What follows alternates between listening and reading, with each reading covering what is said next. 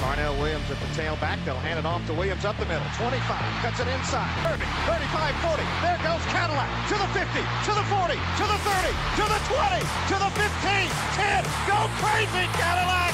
Go crazy! Touchdown! Now they can play a little safer, but they're not going to. Nix is back, throws it downfield. Caught! Touchdown, Williams! A 20-yard attempt. Josh Harris, the snapper. He'll call to the place. He'll hold it. Byrum waits for the snap to the place. There it is. The kick is up. The kick is good. Auburn wins. 22-19. What's going on, everybody, and welcome to another episode of the Auburn Today podcast. As always, my name is Noble. I'm joined here with my co-host Wheeler. Today, we've got a quicker podcast before things really start heating up next week. Uh, for game week, we've got just kind of a quick update about the fall camp situations, quarterback battles, all that good stuff. Um, we can just jump right into it. Wheeler, obviously, you know, there's been a second scrimmage and uh, more of an open practice that we saw uh, since we last were on a podcast. So just kind of let us know one week after our previous podcast are you still firm in your stance about the QB situation? What have you seen this week that is kind of changing your mind? And who do you think will take the first snap against Mercer? And who do you think will be the starter at the end of the season? Red alert. We're in trouble, guys. Unless Robbie Ashford is the second coming of Nick Marshall, which is possible, it is very possible that he is the second coming of Nick Marshall. Um, I would say Tank Bigsby is just as good, if not better, than Tre Mason. I'd say Jarquez Hunter is just as good, if not better, than Tre Mason. I would say that uh, Damari Alston sounds like he's going to be a baller too. Stellar running back room. I think that we're going to pull a page out of Gus's playbook and we are just going to run the ball. I don't think we have a quarterback that is competent. I think we have Robbie, who I would assume is a very effective runner, which is why he's still in the competition. As we've said, TJ's a statue, but can hit passes when he's not being rushed. And then Zach Calzada broke. There was a reason he was the third string at A&M last year. I guess he's a gamer, but it sounds like he's firmly in third. Now, this this is coming off of a lot of open practices recently, a lot of media viewing periods, and I know it's practice. We're talking about practice. But when the video of Robbie Ashford came out yesterday, where he hit like one of five passes against air, and you've got reports that in other media viewings, he's hitting like 50% of his passes against air. And these aren't like 50 yard bombs. I mean, it's like a slant route in the end zone without a lineman in front of you and without a DB. And it's going 10, 15 yards over guys' heads. Um, that's when I decided to hit the panic button. Uh, I'm in a dark place as far as I think how the offense is going to be this year. I really hope that there's just some miracle or Bryan Harsin is just throwing up a big middle finger to the media and telling Robbie, hey, chunk the ball over this guy's head while the media's here. But that's a conspiracy theory that is probably not true. I don't think that there's an effective quarterback on the roster right now, unless Robbie is effective at running the football and can, by the grace of God, somehow connect a pass to a receiver. First of all, I think I'm still a little hung up on the fact that you said that Jarquez Hunter is possibly better than Tre Mason. I love Jarquez, but I think that might be a bit of a stretch. But freshman year, freshman year, think about how much Tre played freshman year, and think yes, about what Jarquez also, did freshman year. Yes, but also Tre in 2012 had a thousand yard season, and the chances of Jarquez having a thousand yard season coming up right now are pretty low. If Tank was not here, I think he'd have a really good shot of having a thousand yard year. Well, there you go. One of Wheeler's many hot takes is here and prevalent. But anyways, the QB controversy, I would say. The thing that was most baffling to me is we have heard all these reports of Zach Calzada being just putrid all fall camp, you know, just buried under the depth chart, easy third string. But the practice on Saturday was really weird because Zach was running with the twos pretty much exclusively. And it was like, even in the drills when they only had, when they were running one offense on one defense, two offense on two defense, and then everyone else was in the middle just watching.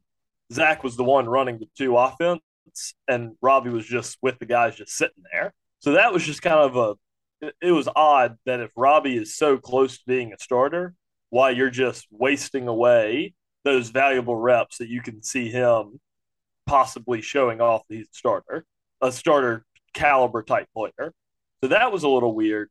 Zach Calzada in the practice this past Saturday, I would say he was the best quarterback there in all but one play.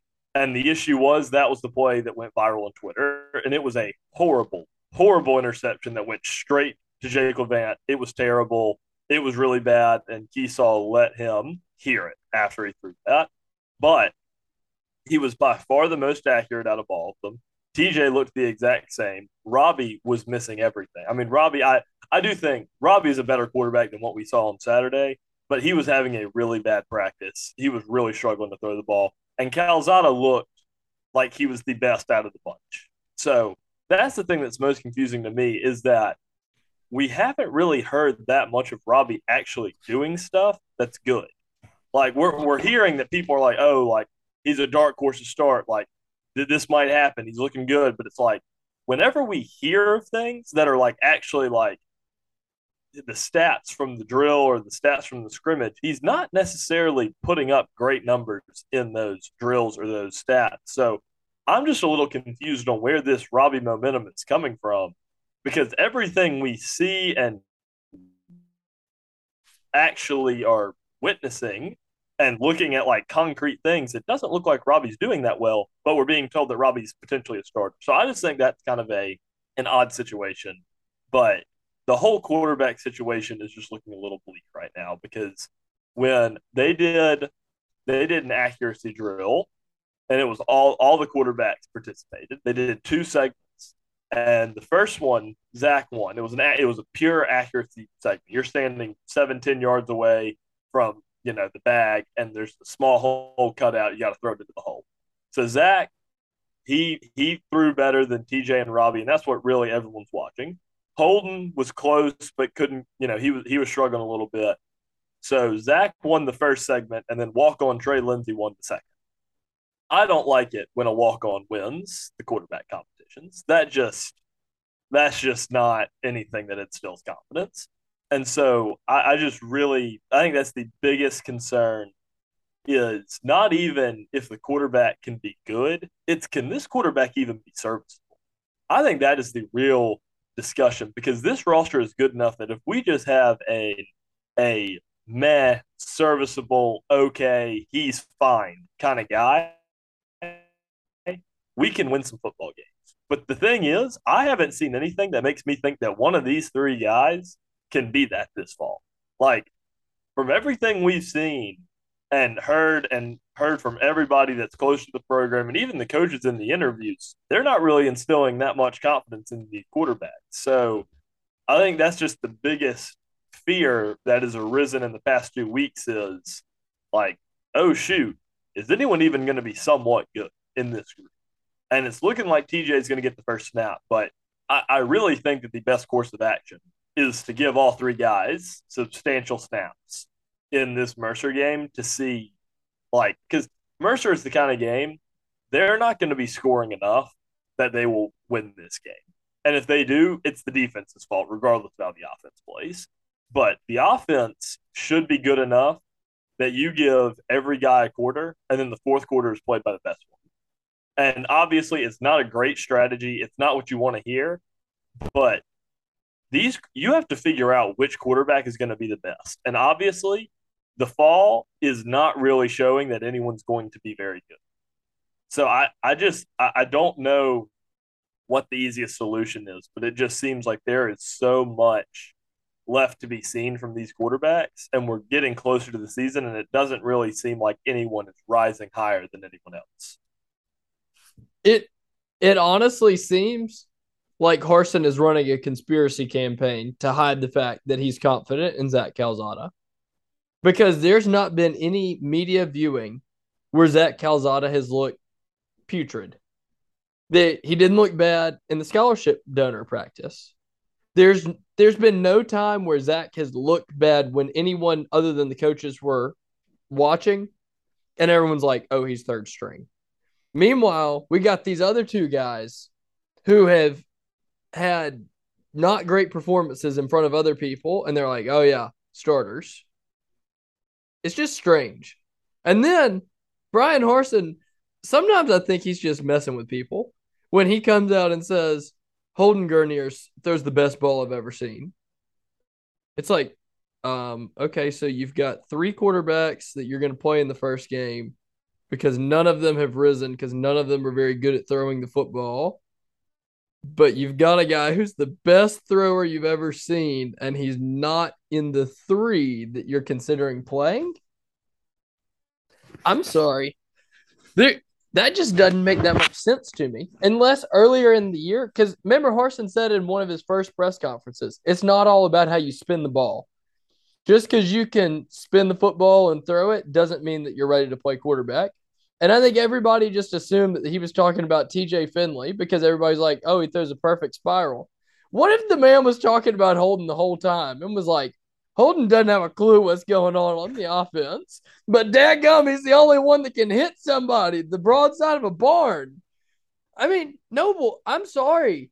That Robbie Ashford video that went viral, it was it was it's the saddest thing concerning. I've ever seen. I mean, you could go to almost any high school in Alabama and watch them warm up on Friday night, and they are probably going to have a more successful time just hitting people. Just by looking at that video, if it was a, I kid you not, if it was a high school and it was the assistant coach for the high school throwing balls to the quarterback, the head coach would take one look at that and pick a different assistant coach to throw the ball because it wasn't really uh, a lot of them. It wasn't even giving the receivers a chance, and it was on air. It's just like that should not. If you have played football, any position on the football that drill should not be that hard. If you are a quarterback at any level, that drill should not be that hard. If you are a SEC quarterback, that drill should not be that hard. If you're an SEC quarterback that's in contention to start, that drill should not be very hard. And Robbie made it look like it was the Super Bowl. Like it was it was bad. He hit two slants. He hit two slants in the drill. And, and I will say the back shoulder throws are difficult. The back shoulder throws that he misses yeah. in the video are difficult. The ball to Camden Brown that went 15 yards over his head is a pick because the safety that just got beat by the receiver is just sitting back there and it goes right into his belly and it's probably going for six. And that's just the thing that is the, the most concerning is that it's just like you're you're just like, how does this happen?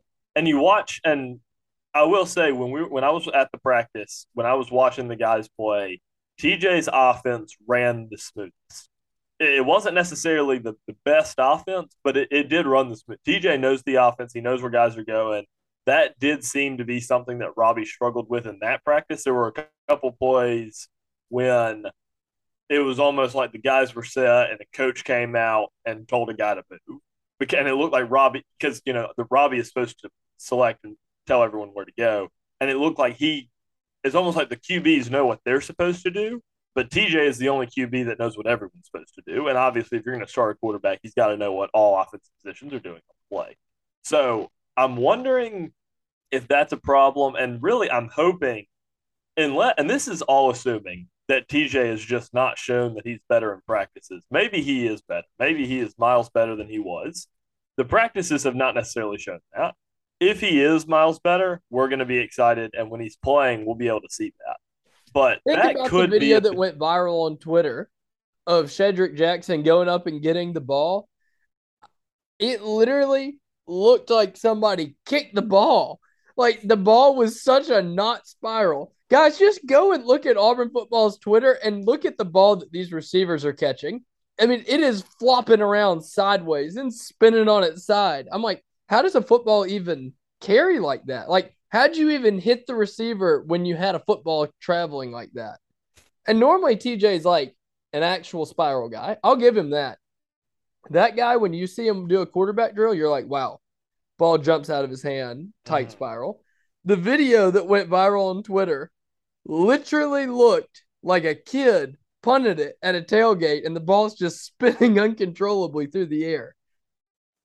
Yeah, and that's another and that is another thing that I will say. TJ usually like when TJ is on air, he looks like a high candidate because that man, when he is sitting in a completely clean pocket and he has time to throw the ball, usually it's pretty good. But the issue is you're not going to have that very often in college football, especially not with our offensive line.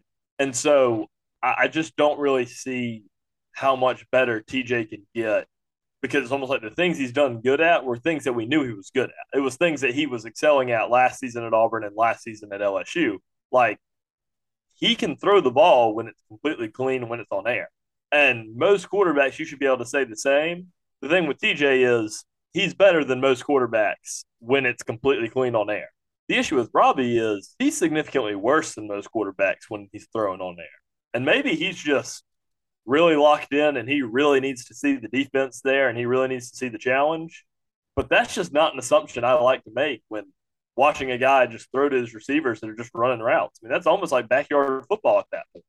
I mean, you don't pick if someone completes 50% of their passes in backyard football that you're not playing on a defense, you're just like, we're not going to play you at quarterback. So I, I just I, I just think that the whole quarterback situation is just an absolute question mark. I mean, there is no confidence whatsoever. There has been nothing that we have seen that can instill confidence in us from fall. And I don't think any practices in the future are going to really instill confidence. And I could be wrong about that, but I don't think our opinion, I don't think anyone's opinion on the QBs can legitimately change until you see them week one playing a football game. Because, and obviously, I, I don't know if I buy into the whole.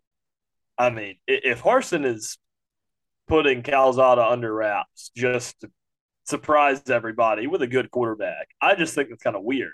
Like, I mean, that's just that's just a weird course of action to do. Like, that's not even like you know people say like with Gus, people would get mad about gimmicks and high school stuff. Like, that's not even something you do in high school. Like, that's something you do in middle school, where it's like you've got this stud that's just bigger and stronger than everybody, and he doesn't practice. And then he shows up off the bus, and everyone's like, "Who is this kid? This kid is definitely not 12 years old."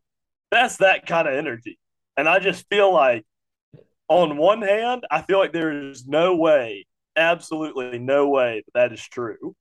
But if I've learned anything from Bryan Harsin at Auburn, I'm not ruling it out, and I hate that I'm not ruling it out. But I guess we'll just wait and see. But if Calzada comes out and is just an absolute world beater, I think I will just be shocked at the state of shenanigans that Bryan Harsin is running during his fall camp. Unless unless he says, look, guys, he's just a gamer. Yeah. Because it might really be a thing of like you put him out there and in the hopes that he's a gamer. Like he may just be horrible in practice but the other guys are too. So you're like, well, at least in games last year, he looked okay. Let's just throw him out there and see what happens. That genuinely might be what happens.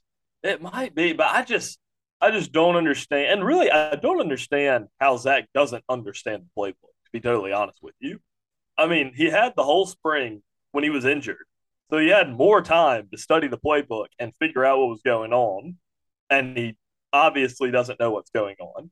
Because if we're talking about raw ability from what we have seen in games, so obviously Robbie is not really in this discussion because we haven't seen Robbie play a game of football since he was in high school. But Zach looked the part at Texas A&M. You watched him and you were like, okay, this guy is a serviceable quarterback. You watch TJ and you were like, there are some things this guy needs to work on before he becomes a really serviceable quarterback. Obviously, didn't win a game as a starter last season. You would you just you look at him in practice and you're like, there's there can't be that much of a decline. Like you can't get that much worse at football in a year when you are still playing football actively and practicing and trying to get better. Like, I just don't understand how there was such a digression in Zach Calzada's play that all of a sudden TJ is magically better. And that's why I'm wanting to assume that TJ is better because I just, it's just difficult to imagine that Zach has gotten worse and just can't figure out the offense. I mean, it's not like it's super complex. What what about this? What if he like sitting in a meeting room, he knows the offense, but the mental capacity to know where everybody's supposed to line up, read the defense, and then go and execute athletically is where the wires are getting crossed.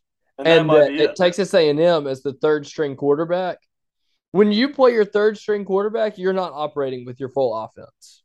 That's true. And so his mental capacity had to be probably half to a quarter of what it is now because he only had to know whatever small bit of the playbook Jimbo decided to run because he was probably running the scout team week one, you know? So he's not even running the Texas A&M offense through fall camp. I mean, starting – this week last year, Zach Calzada was probably preparing for whatever duffer Texas A&M had come into town in two weeks, and so not there's so much more than just running the plays, and I think Harsin may have been trying to say that with like the operation of everything of like getting 11 guys out on the field, not getting a delay of game penalty, just playing intelligible football. You know, it's like if if you give him the play and you say, "Hey, this is what we're running," and it's like a scripted thing, he might be fine. But when he's having to read a defense and make sure there's 11 guys, I mean, there's a lot that goes into it mentally. Like being a quarterback is a very mentally taxing thing, and it's very For difficult sure. to use your mind at that level and then go and perform athletically without getting in your head. So, do you think from what from just purely what we saw last season, do you think that? I mean, obviously, we both agree last season Calzada was better than TJ Finley. Do you believe that the gap in their play is wide enough that you take risk on TJ Finley not knowing every facet of the offense, or TJ Finley playing that TJ knows the whole offense but might not be as good. Calzada's better but doesn't know the whole offense. Do you take the risk with Calzada that the other positions aren't going to mess up, or do you take the risk with Finley that the other positions can elevate their play to cover up for his shortcomings that he might have?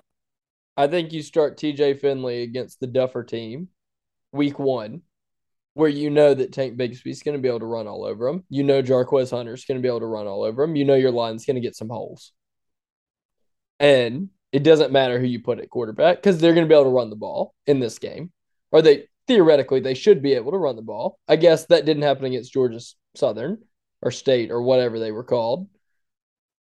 But I think that there were some external factors going on that week. That they will be prepared for week one. We will run the football in week one. And I think you run the guy out there that knows how to operate the offense in week one, and then you switch off with Zach to try and get him to see if he can operate the offense. So I think you'll see TJ come in. I think that Zach's going to be number two coming off the bench. And then I think you just throw Robbie out there and he's going to do the Malik Willis look amazing against Mercer. And everybody's like, oh, he's the GOAT, GOAT, GOAT. Well, and so that that can that actually you know funnels into my next question. Obviously, you know Harsin has alluded that Robbie might have some specific packages due to his running abilities that won't necessarily be strictly for him running, that he might be seeing a little bit more. Do you think that? So I, I have two questions for you. So we're both in the boat that we do not think Robbie will be the starter for the whole season, and we'll, you know, time will tell if we're right or wrong about that. Do you think Robbie or Calzada will get more snaps, and do you think Robbie or Holden will get more snaps? over the course of the season? Yes. I think Robbie will get more snaps because I think Robbie will get a snap in every single game, and I think Holden will not play in most games because it kind of sucks for Holden. The two games that he probably would have gotten in on, you're going to keep somebody that's in the quarterback competition yeah. in for those games. Like the whole game, you would imagine. Yeah, it'll probably be Robbie, TJ, or Zach playing quarterback the entire first two games. Um, and I don't see them running Holden out there against Penn State or Missouri or Georgia. I mean, unless Holden just like gets the light that turns on and he understands the offense. And I don't know. My hot take that I told to Noble the other day, and this is probably the hottest take I've ever had, is that Holden will start in the Iron Bowl. I was in a dark place. I thought Auburn's going to suck. We're going to have three wins going into the Iron Bowl, and it's going to be similar to when Jonathan Wallace got to play in the last two games just because you're trying something. I could see it happening. I'm really concerned that the wheels are going to fall off on this season. I, I don't want to abandon hope because I, I still think that if we have a serviceable quarterback, we can win nine games. I agree. It's just all of this drama about the quarterback is extremely concerning because you just don't know you just don't quite know what to expect and what you're going to see. And you really won't know until week three at the earliest because week weeks one and two are not going to teach you anything about the quarterback competition because if they look good, you're still going to wait for them to look good against a good team.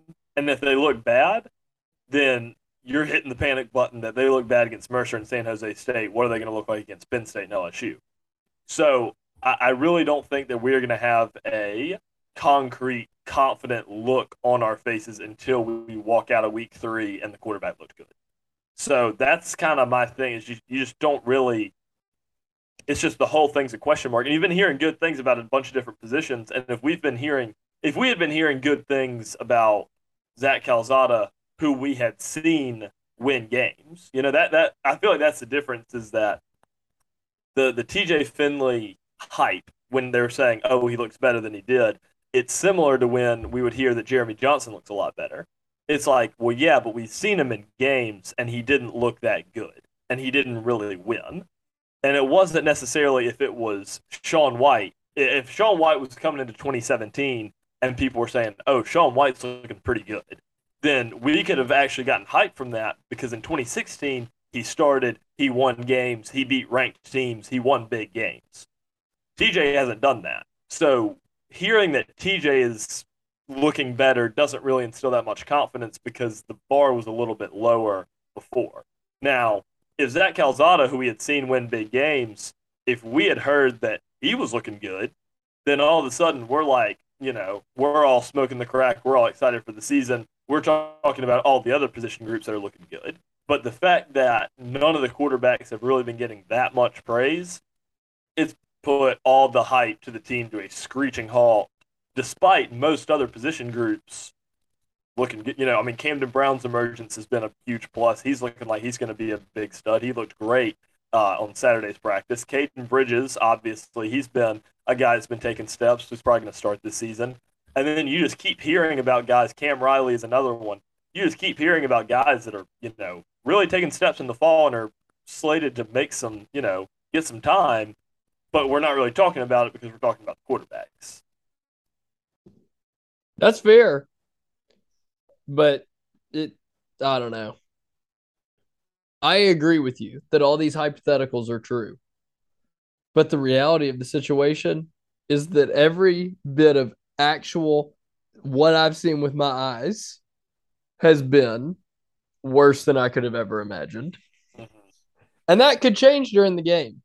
I because I don't want to be that guy that watches just practice stuff and is like, oh, you got to be perfect in every practice rep because like you are practicing, but there's a difference in like spring practice practice and hey, there's a game in two weeks and you're not hitting the receivers, and so uh, I don't know. I'm I'm definitely hitting the panic button, but You're right. It could not be as bad as I think it is. And time will tell with that. But I, this can, you know, uh, segue into our next thing. We talked about Nick Brahms a little bit last week. His level of uncertainty is continuing to increase. Wheeler, just real quick, give us your thoughts about Nick Brahms and if he is out for the season, your confidence level in Tate Johnson to still get the job done along a offensive line full of experience. Yeah, I mean, Brahms is a guy that's been at Auburn for a long time, but I don't think that the drop off from him is going to be that significant. Um, I think Tate Johnson will be able to step up and do just fine. Um, I hate it for Nick, you know, that, that it looks like he's going to be out for the season, but you know, as far as actual performance and how it's going to affect the Auburn football team, I I don't think it's going to really change that much. I agree. I, I really think it could be very reminiscent of when, ironically, when Nick Brahms overtook Caleb Kim in the middle of the 2018 season, and really their play wasn't their blocking really wasn't that different, but the biggest difference was Nick Brahms was better at snapping the football than Caleb Kim was, so that was the biggest change. But you really didn't see much of a drop off of actual blocking and knowing the offense. Um, and so that just kind of with the offensive line, this can you know segue into our next thing with five offensive linemen for Auburn signing an NIL deal with Hooters. You had Court Bradley, Brandon Council, Jalil Irvin, Keiondre Jones, and um, oh, the last one it was the freshman from Auburn High. I'm blanking on his name right now. Uh, EJ Harris all signed the NIL uh, the NIL deal with Hooters. Wheeler, just give us a quick rundown of your thoughts about that whole that whole deal with Hooters, trying to give the big guys some love, signing NIL deals with ten different schools across the southeast. Well, Noble, I was really concerned because I was reading the caption from the uh, graphic that you had that had some Auburn football players and Hooters. And on the second line, you started talking about Auburn women's soccer. And I thought that there was a correlation between your graphic and the women's soccer team until I quickly realized that you were just updating us on how the ladies were doing with their season. and that gave me that I was like, wow, good. Because I thought we were going to get canceled for literally about half a second. I was like, Noble's gone rogue. Noble's gone rogue. I need to log in. I need to delete this post. I don't know what's happened, but this is not good. And then I read the caption. I was like, whew, we are all good. But that shows what you think about the Hooters thing. Is you got to read the caption and make sure that everything's above board. But hey, good for the big guys getting some wings happy for them. At least they got something. Yep, they definitely they definitely got something, and that was just uh interesting. And that those are I think those are the best NIL deals because of pure exposure. You know, like it's like because obviously everyone knows Everyone knows the about exposure and Hooters. okay, Maybe not the best choice of words, Nobes. My okay, gosh. not the not the best, not the best choice of words, but the optics of the situation is you know that everybody that everybody's gonna optics, see it. Yes. Everyone's gonna see it all over Twitter, like, oh, yes, Hooters are. signed all these athletes, whatever. And so that does help with your NIL deal when it goes viral on Twitter and it's just very visible to everybody. Wheeler is really messing me up on this one. This is we just might have to move on. Struggling to keep this one with a straight face. But regardless, that's the update about the Auburn offensive line. The experienced guys, you know, getting some getting some money with the with the Hooters NIL deal. And now to move on to something that we Wheeler probably will not be laughing at the whole time. Uh, today, Auburn announced their three permanent captains for this upcoming football season with Owen Pappoe, Derick Hall, and John Samuel Shenker. And so, Wheeler, I have, we're going to bring back the Auburn football trivia on the podcast. All right. Are you ready? Yeah. So, I'm ready. All right. This is kind of a uh, two part question. The, the second part I'm making up completely on the fly. Um, so, there have only been three times in, or this will be the fourth time in Auburn football history that a player has been named team captain in back to back seasons. Okay. The first one was Curtis Kuykendall in 1944 and 1945, which also, what record does Curtis Kuykendall hold at Auburn University? No clue. He holds the record for most rushing yards in a single game with 307, and it was almost broken by Tre Mason in the 2013 Iron Bowl, or in the 2013 SEC Championship. He was three yards short. Anyways, the second repeat captain was Gusty Yearout in 1966 and 67. Owen Pappoe is the fourth one. Who was the third one? I'll give you a hint. It was in the past 15 years. Past 15 years. Past 15 years. Josh Bynes. Incorrect. It was Reese Dismukes was the team captain in 2013 and 2014. And so Owen Pappoe has put himself in a very exclusive company with those three. But with these three guys being the captains and being selected to represent Auburn, it's always good to see guys that have, you know, expressed leadership from multiple years and excited to see what especially Owen Pappoe can do uh, as a healthy player this season. Yeah, I don't know if he'll get the same uh, exposure that the O lineman got, but good for him. Yeah, good for him. But anyway, I think that wraps up, you know, our podcast for this week. We'll be back next week to hopefully have a little bit more cheery disposition on the podcast and that we will have, you know, a little bit more clarity in the quarterback comp- competition. In all likelihood, a starter will be named by then, so we will be able to go pretty in depth about the guy who will be starting. Will be uh, it'll officially be a game week podcast, so we'll be prepping uh, Mercer, giving y'all some insight on the Bears, how their season's going. I believe they have a week zero game, so we'll actually be able to, you know, look at an actual game from this season. We won't be just going back to last season. So we'll have all that for you guys next week. Um, as always, thank you guys so much for listening, and War Eagle. War Eagle.